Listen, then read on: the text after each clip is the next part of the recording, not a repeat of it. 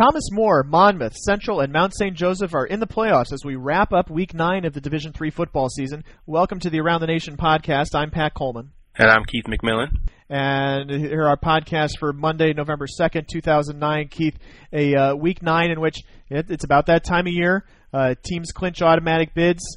Uh, other teams are hoping that things happen in their favor or things happen against the teams that they're uh, competing with for those at large bids. And of course, there's a bunch of uh, conferences still up for grabs. 19 automatic bids yet to be awarded as we count down the uh, to the final two weeks of the Division Three football season. And Keith, uh, a handful of big upsets in the top. Well, I guess in the top 13 of the top 25 poll. Yeah, the, the of course Marietta losing, uh, uh, excuse me, Otterbein losing to Marietta. That was one of the big ones. Mississippi College losing to Howard Payne. Uh, North Central losing in overtime to Illinois Wesleyan now creates that uh, potential three-way tie situation in the CCIW. Pat, you, you, mentioned it. You know, this is the season of uh, of upsets. Of, of we're talking playoff bids. We're talking three-way ties. Now we have to start learning the different tiebreaker procedures in, in, in different conferences because it's uh, you know when you get to week nine and week ten and eleven coming up here, it's that time of year.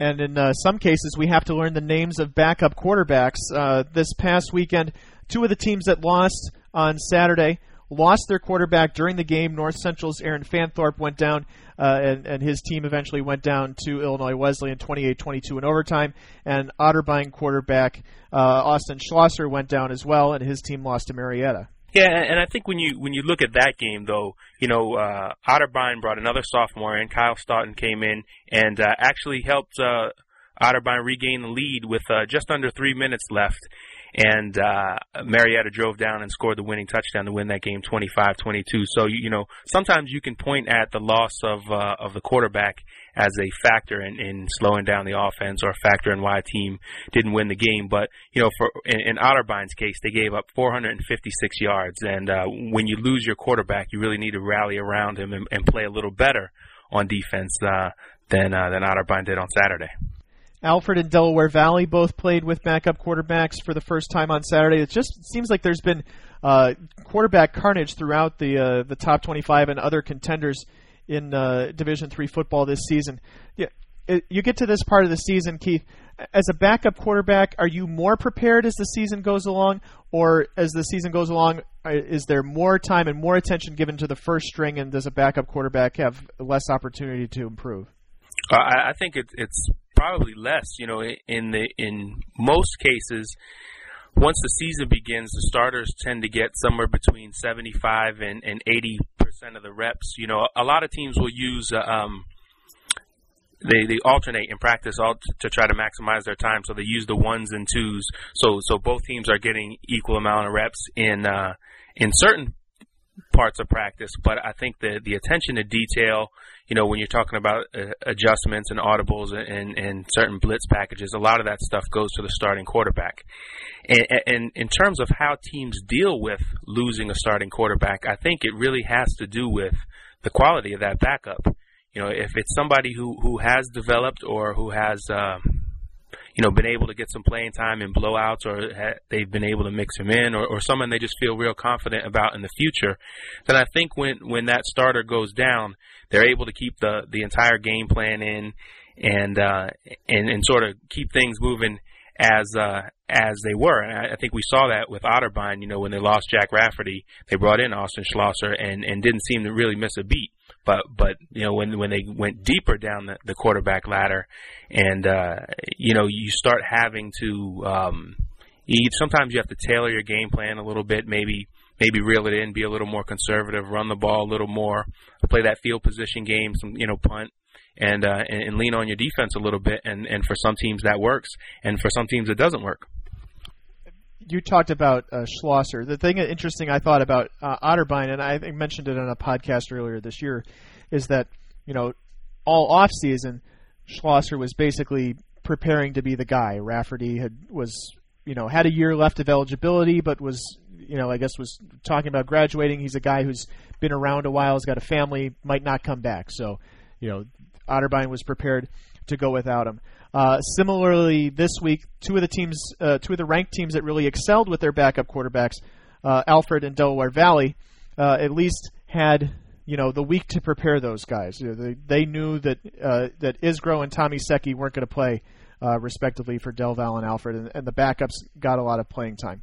Um, I look down the top 25 and I see uh, St. John's sitting there at number four with uh, Joe Boyle having re-aggravated his hand. They had a bye week this week to to uh, to get their quarterback situation uh, handled and, and, set for uh, their game against Augsburg this week. Is there is you're talking about giving a guy one week versus giving a guy a couple minutes on the sidelines? I assume that has to make a big difference as well. You know, and, and it doesn't just make a difference for that quarterback, but it makes a difference for the entire game plan are you, you know, especially if you have a, a couple of quarterbacks who have a different skill set or, um, you know, specialize. You know, one guy has a better arm for the deep ball, and one guy makes quicker decisions on short passes. You know, whatever the difference between the two quarterbacks may be, if you have that whole week to prepare when when the coaching staff is putting in its game plan on uh, on Monday and Tuesday or developing it, um, you know, they're, they're going to develop the plays that, that the backup quarterback excels in in practice. And that's one thing that, that coaches are watching for in practice, what this backup quarterback does well, because that's what, what the team can lean on when, uh, when it time, comes time to put that guy in.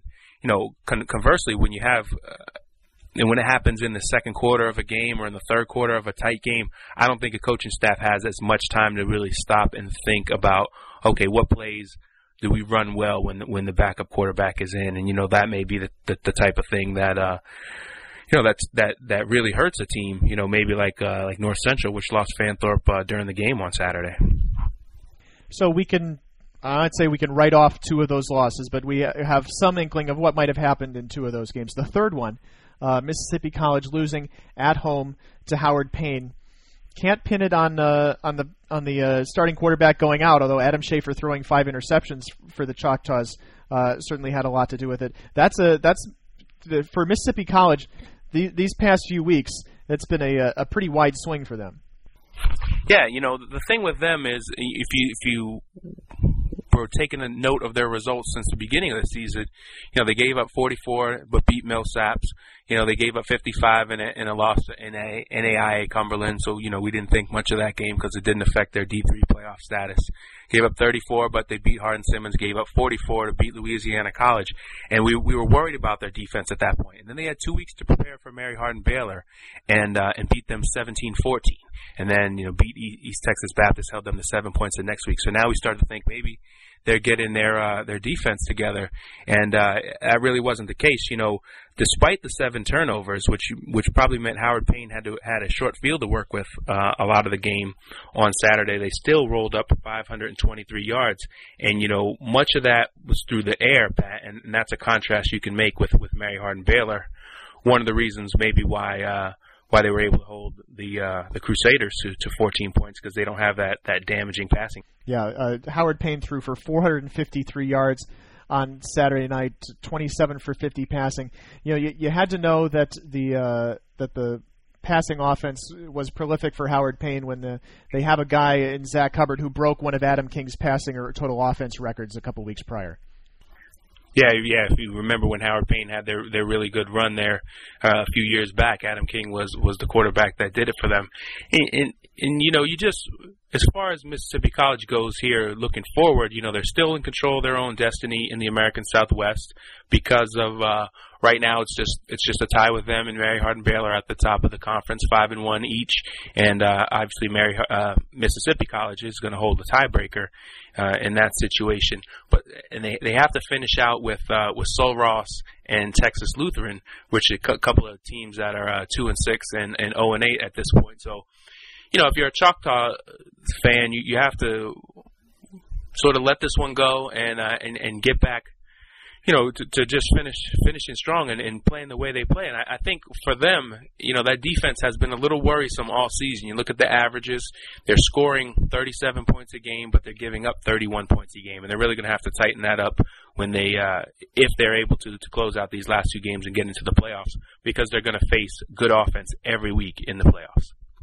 That is a long trip to Sul Ross State out on the uh, western stub of Texas. I know the Panhandle's a different part, so somewhere out in the Pan, out on the uh, the the, uh, the western edge of Texas for a, a team from uh, Mississippi to make that trek all the way out there. One thing it does do is it's going to knock uh, Mississippi College a little bit further south in the South Region rankings. They're going to be uh, probably setting up a game where if if everybody wins out, the uh, the the rematch against Mary Hardin Baylor is a possibility as a four or five game. Uh, Huntingdon looking like they're pretty solid for a, a, a Pool B bid. Uh, they're a team that is within 500 miles of Mississippi College, so they could get bused there, which is what the NCAA loves to do uh, whenever possible. So they're still they're they're still probably even playing the same teams in the playoffs. Uh, they may have to go on the road to play uh, Mississippi College. Uh, if they end up playing Mary Hardin Baylor, I suspect that would probably still be a home game because of the head-to-head. Of course, the uh, you know the regional rankings did come out for the first time this past week, and the West region I thought uh, Keith generated probably the the largest amount of conversation. Uh, with the way it shook out, you know, we we look in the, the north, for example, and, and Mount Union doesn't have and, and didn't this past week have the highest strength of schedule, but they were at the top of the north region, which you know is pretty much where they've been in almost every ranking for about the past 15 years. But you know, Wisconsin Whitewater, which has you know been to the Stag Bowl each of the last four years, you you could say that maybe they merit the same kind of treatment to get that top spot in the region until somebody knocks them off, and they were number four instead.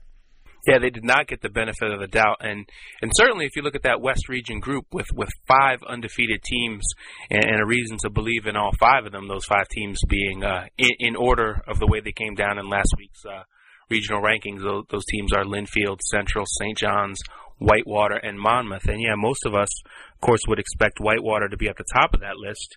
You know, they, they didn't get the the uh, the benefit of the doubt, the subjective vote, the uh, the anecdotal evidence, whatever you, you want to call it. Uh, Pat, as you mentioned to me earlier, it, it sounded like the first regional ranking in the West was was pretty much based on strength of schedule. And strength of schedule changes a little bit this week. Of course, uh, you one thing to note about strength of schedule is when the calculations are done, it only takes into account the teams you've played so far. So, you know, for example, this week Linfield which came into last week which with one of the best strength of schedule uh, numbers in the nation, uh, as as well as the best of that group in the in the West region. Uh, they dip quite a bit, and not because you know their other six regional opponents did something uh, you know one way or the other this week, but the, by the fact that they played Puget Sound, which uh, comes into the week and now leaves the week at 0 and 7. Yeah, and and if this if this goes like we think it will, Pat, there, will be some movement here in in the next couple of uh, sets of regional rankings that come out. It shouldn't be a situation of uh, now that Linfield is first, Central second, St. John's is third. That as long as those three teams don't lose, that Whitewater is stuck in that fourth spot.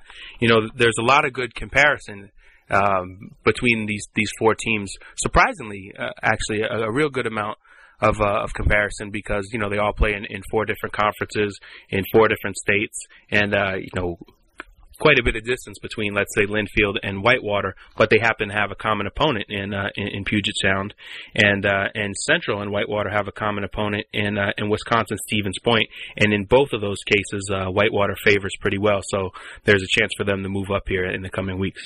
Yeah, and it, it's really this weekend, uh, this past weekend, in which uh, things kind of turned around a little bit for uh, for Whitewater in that in that sense. Uh, first of all, you know, by playing uh, Stevens Point, their own strength of schedule increases. They were down in the I think the 419 range or so for their opponent's winning percentage. Now they're up to 466 because uh, you know playing Stevens Point bumps that up a little bit. But you know the other thing to keep in mind is they compare favorably, I think, first to Central.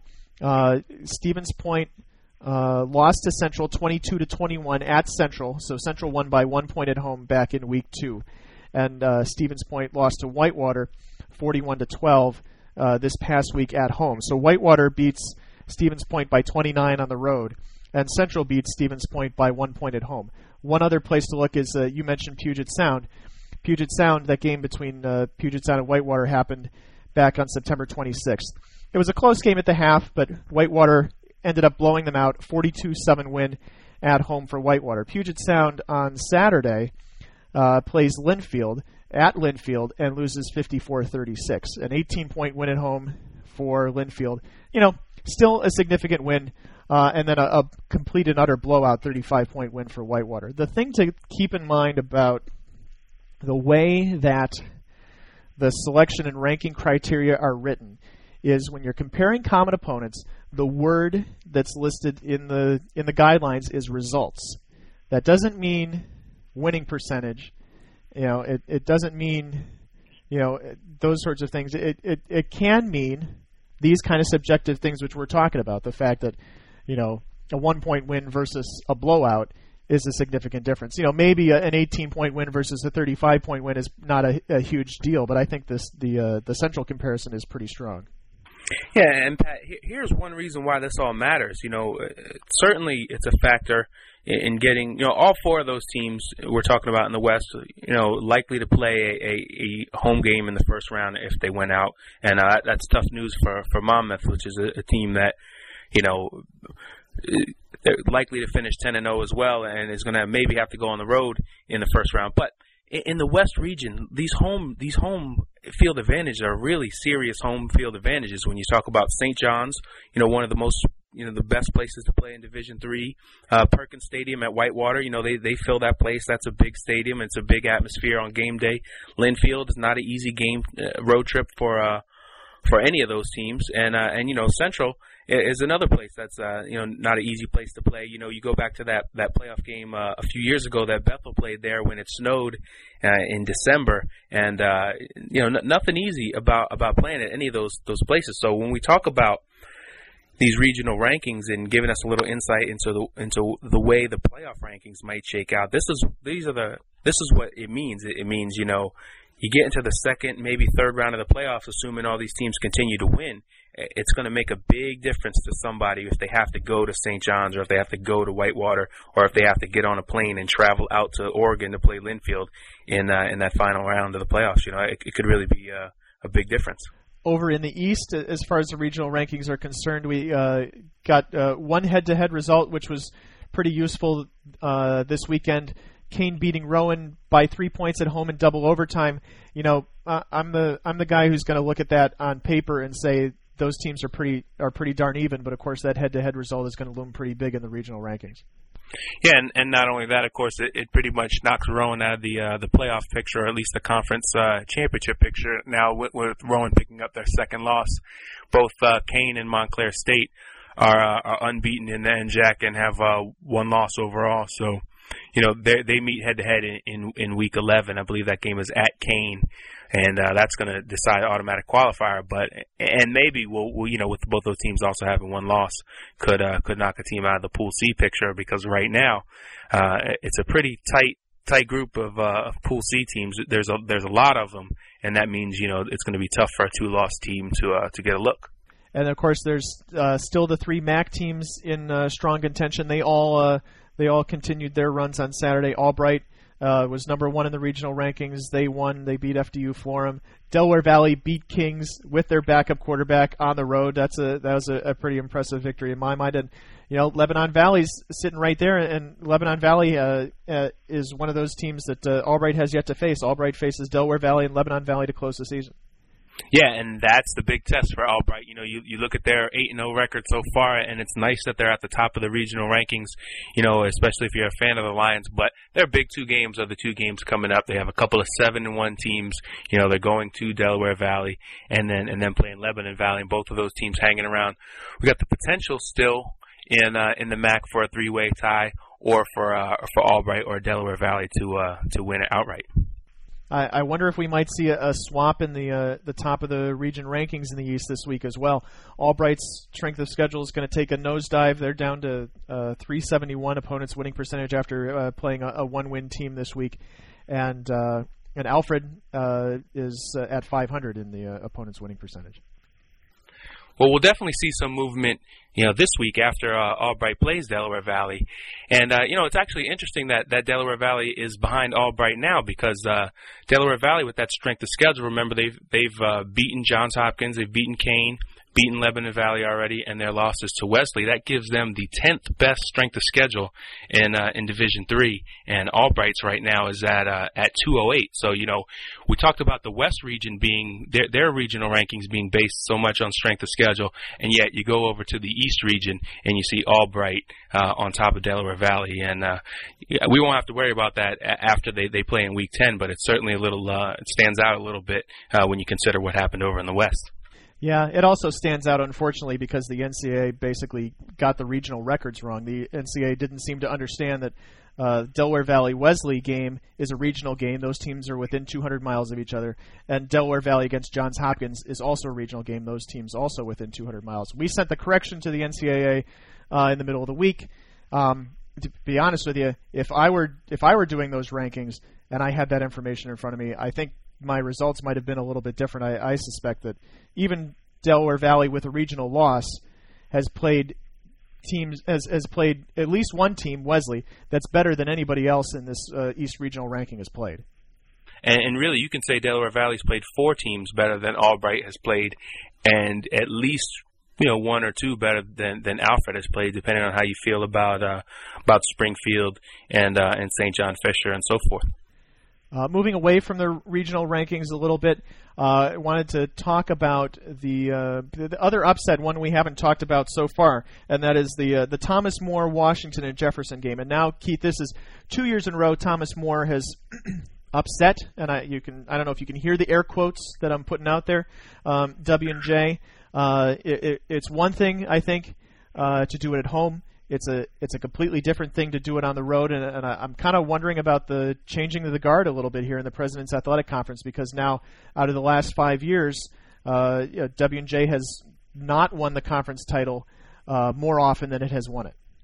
Yeah, and, and you know it kind of reminds us of a situation we saw uh, starting to take place a couple years ago uh, in the Old Dominion Athletic Conference. Remember, Bridgewater won that that conference about six years in a row, and uh, you know they were one of the, the regulars in, in the South Region playoffs as uh, as uh, W and J has been, and and then you start to see other teams come up in, in the in the uh, in that conference, and you know Thomas More uh, now winning winning the uh, or beating Washington Jefferson two years in a row, and uh, yeah, and actually you're right, they clinched, so they they've won the PAC now uh, two years in a row. Does it signal a changing of the guard a little bit?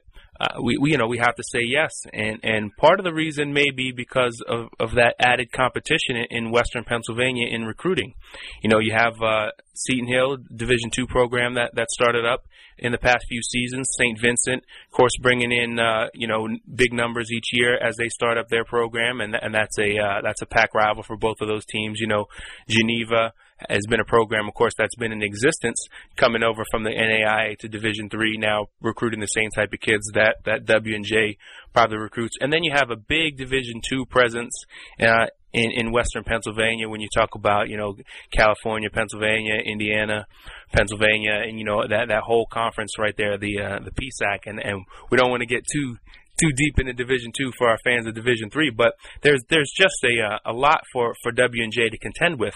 Whereas if if you go out uh, into Northern Kentucky, where Thomas More is recruiting from, you know, as far as Division Three teams, you know, it's basically that that Mount St. Joseph from across the river, and uh, you know, not too many other teams to uh, to contend with, and that's probably uh, one reason why why Thomas More is now making inroads against W and J in the PAC.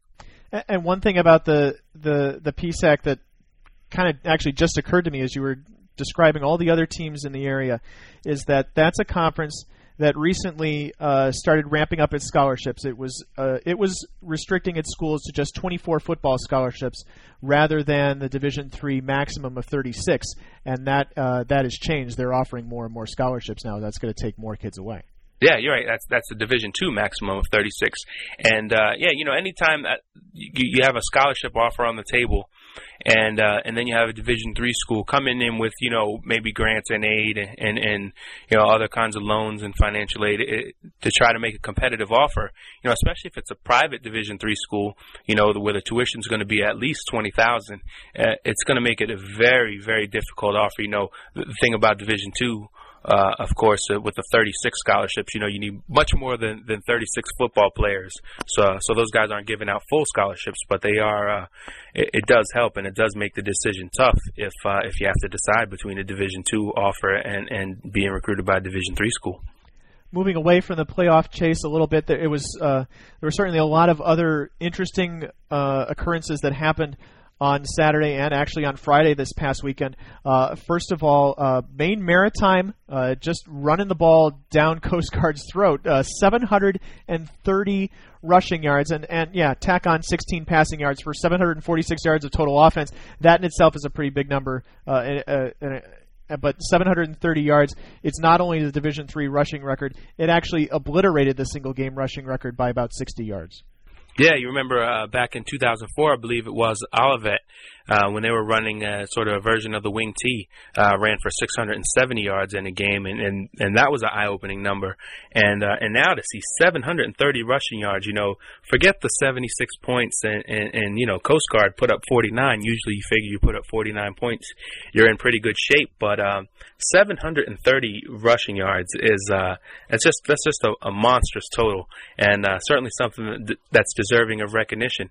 And uh, you know, if I recall correctly isn't that the the record, the single game record for uh, for passing? Uh, if we go back to Menlo, the the the Nate Jackson. Um, Zamir Amin years, didn't he throw for 730 yards in a game? So now we have the same, uh, the, the 730 is, is, is, the magic number, I guess, for uh, for passing and rushing. Yeah, in fact, Keith, uh, if Maine Maritime had kneeled down three times at the end of the game to take their total from 733 to 730, they would have surpassed the 731 that Zamir Amin threw for Menlo against Cal Lutheran. That's uh, October 7th, 2000. And uh, those three yards of negative rushing were the only three uh, negative rushing yards on the afternoon for Maine Maritime. They weren't stopped behind the line of scrimmage once, except when they were kneeling down. And just some of the individual numbers are are just mind-boggling. Nick Barassa, nine carries for 217 yards. That's an average of 24.1 per carry. Tyler Angel, 20 carries for 186 yards. Uh, Jim Bauer, 14 for 153. Todd Murphy, 9 for 106. Those are the the four uh, the the four leaders.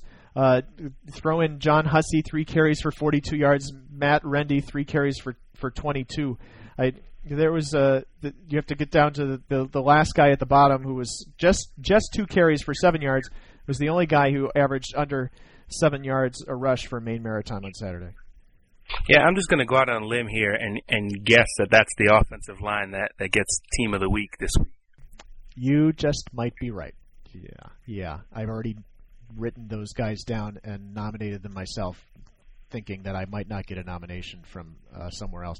And then on the other side you know, uh, it's not like Coast Guard did nothing. Just just to throw this out there, Coast Guard uh, backup quarterback John Resch came off the bench to throw uh, 34 for 46 passing for 469 yards and six touchdowns himself.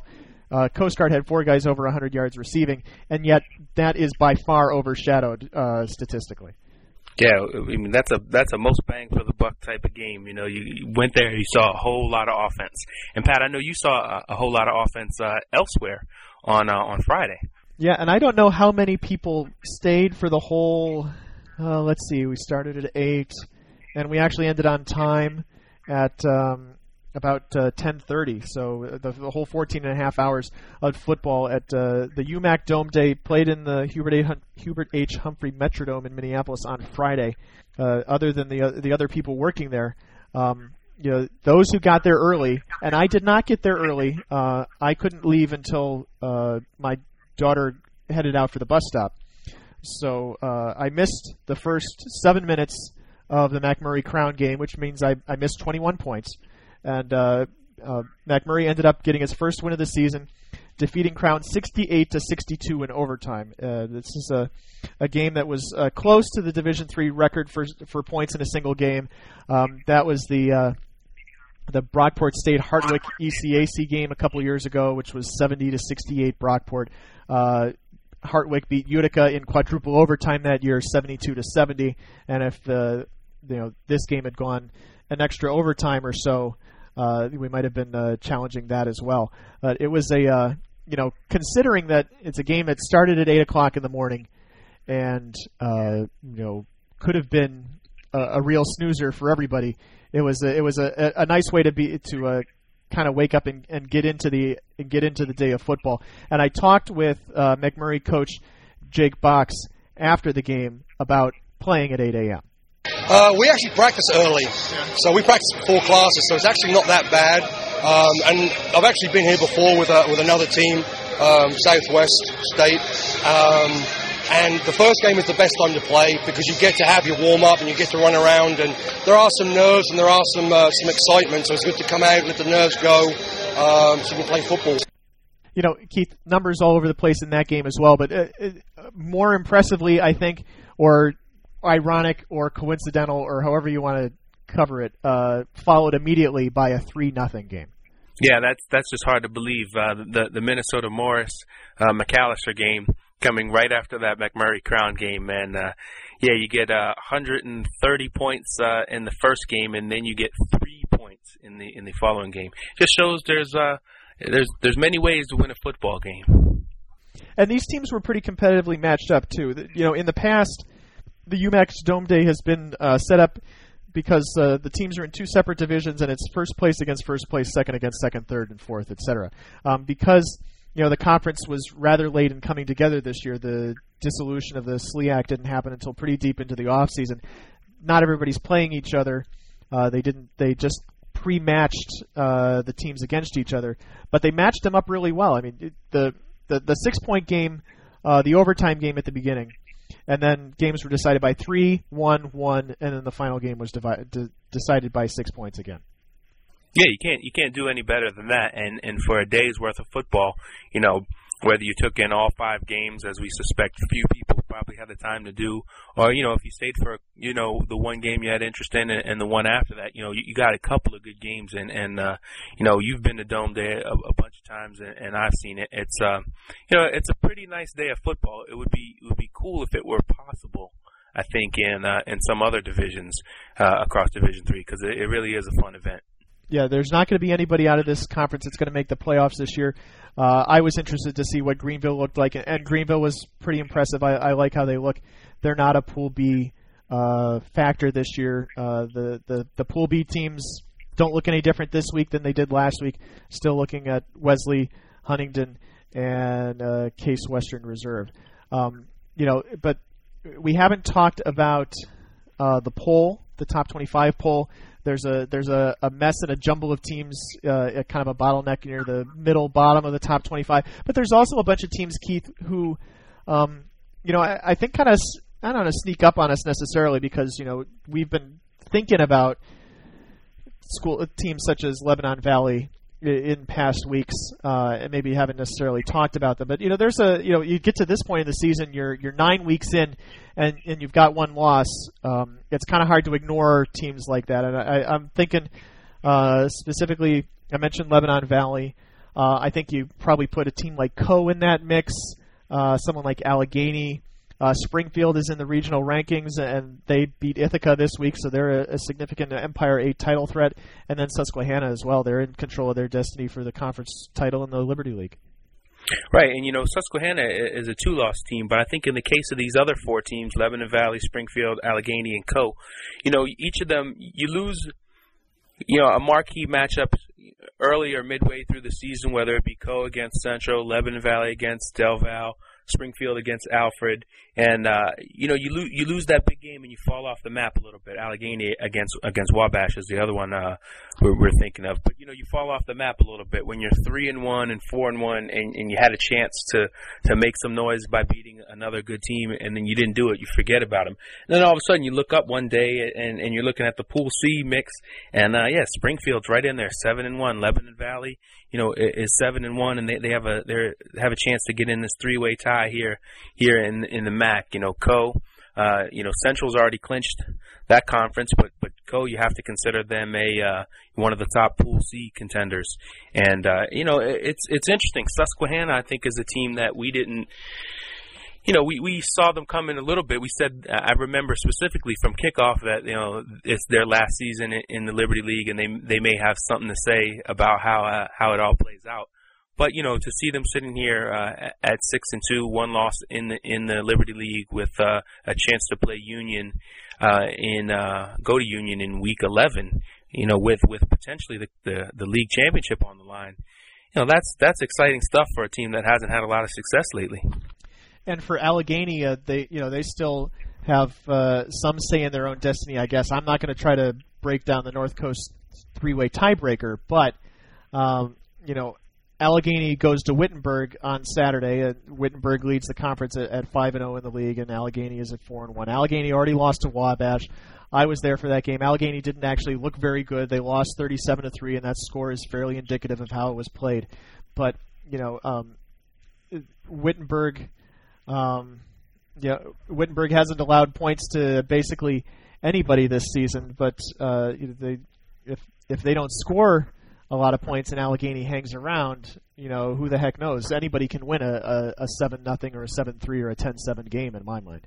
Oh, absolutely. And, you know, two more teams that, that we haven't talked a lot about only because they've been overshadowed by the two more prominent teams uh, in their conference, uh, at least until this Saturday, were uh, were Cal Lutheran in the SCIAC and uh, and uh, in the CCIW Illinois Wesleyan, and they both had impressive wins on Saturday.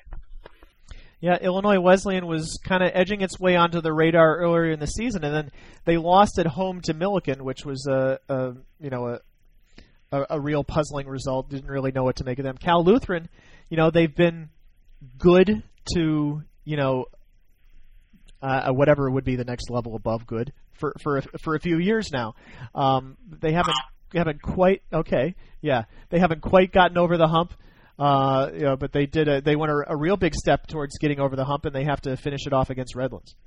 Yeah, and remember Redlands, of course, you know that devastating loss against Occidental. You know they're they're itching for a chance to get to get back in it too against Cal Lutheran. So that's going to be a uh, a huge game in in week 11. And and you're right, Pat. You know you, you mentioned Cal Lutheran as a team that's been a factor for you know three four seasons now but they're that that six win team you know maybe seven wins out of the out of the SCIAC but they're, they're clearly the, the, number three team uh, I think in our mind most years uh, behind Occidental and Redlands and uh, you know the way you get that respect to get up in in the stratosphere with the the top teams in your conference is, is to beat them and uh, you know Cal Lutheran 24-14 on Saturday at Occidental and uh, and they get to uh, they get to host Redlands too in, in week 11. So, you know, it, will be fun. We may see some new faces here in uh, in the playoffs this season.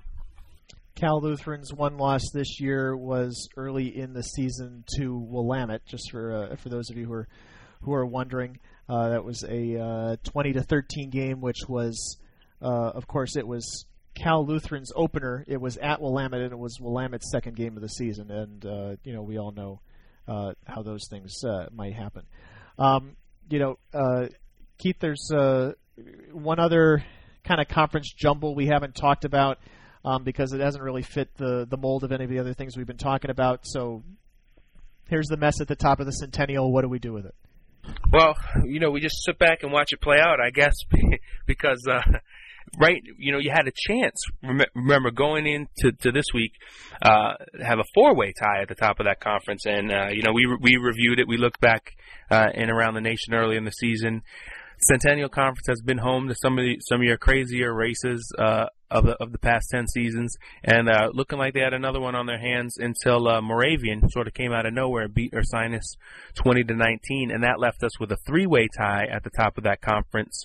Um, each team, Dickinson, Franklin, and Marshall, and uh, Johns Hopkins, five and one uh, in Centennial games. Dickinson beat Franklin and Marshall uh, earlier in the season, 45-43, and then we have uh, F&M playing Johns Hopkins this week here in Week 10, and uh, doesn't there's no there's not a three-way potential there because uh, because Hopkins has already lost to Ursinus, so uh, they'll start to sort it out, but uh, but it may go right down to the wire here in Week 11.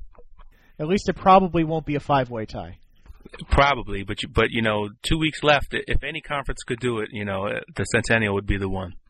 All right, Keith, we have uh, two weeks left to play. Selection Sunday is Sunday, November 15th. We do not have details on uh, where uh, Selection Sunday will be aired and at what time, uh, if the selections are indeed on one of the ESPN uh, networks, as they have been for the past five years. keep an eye on the front page at d3football.com. When we know, uh, we'll certainly tell you because I'm sure you want to know uh, when you're going to find out who's in and who's out of the playoffs. Um, coming up uh, later in the week, of course, all the regular uh, departments we usually have throughout the course of a, of a Division three football week. Keep an eye out for the new regional rankings on Wednesday afternoon. And Keith, uh, what are you writing about in Around the Nation this week? Well, you know, it's been sort of a banner season for uh, for Division three players uh, in the NFL. You know, when, when, you talk about their contributions, pretty much uh, across the board. You know, so many so many names that we're familiar with are uh, you know we're from Saturdays. We're hearing them on Sunday now, whether it be uh, Pierre Garcon with the Colts or uh, or Jason Trusnick getting traded from New York back to back to Ohio. He, he's in Cleveland now, uh, part of that big Braylon Edwards trade. You know, Jeremy Irvin in uh, in Arizona. So many players um, in Division Three making an impact in the NFL. So that's that's the plan this week to uh, to see what it's like to be a uh, to come from a small school and uh, and make an impact on uh, on the big level on Sundays. And a good time for it too, because although uh, the Browns lost uh, and lost handily to the Chicago Bears on Sunday, Jason Trusnick did lead the Browns in tackles, eight tackles, seven solo, including a sack. For Keith McMillan, I'm Pat Coleman, wrapping up the Around the Nation podcast for this week.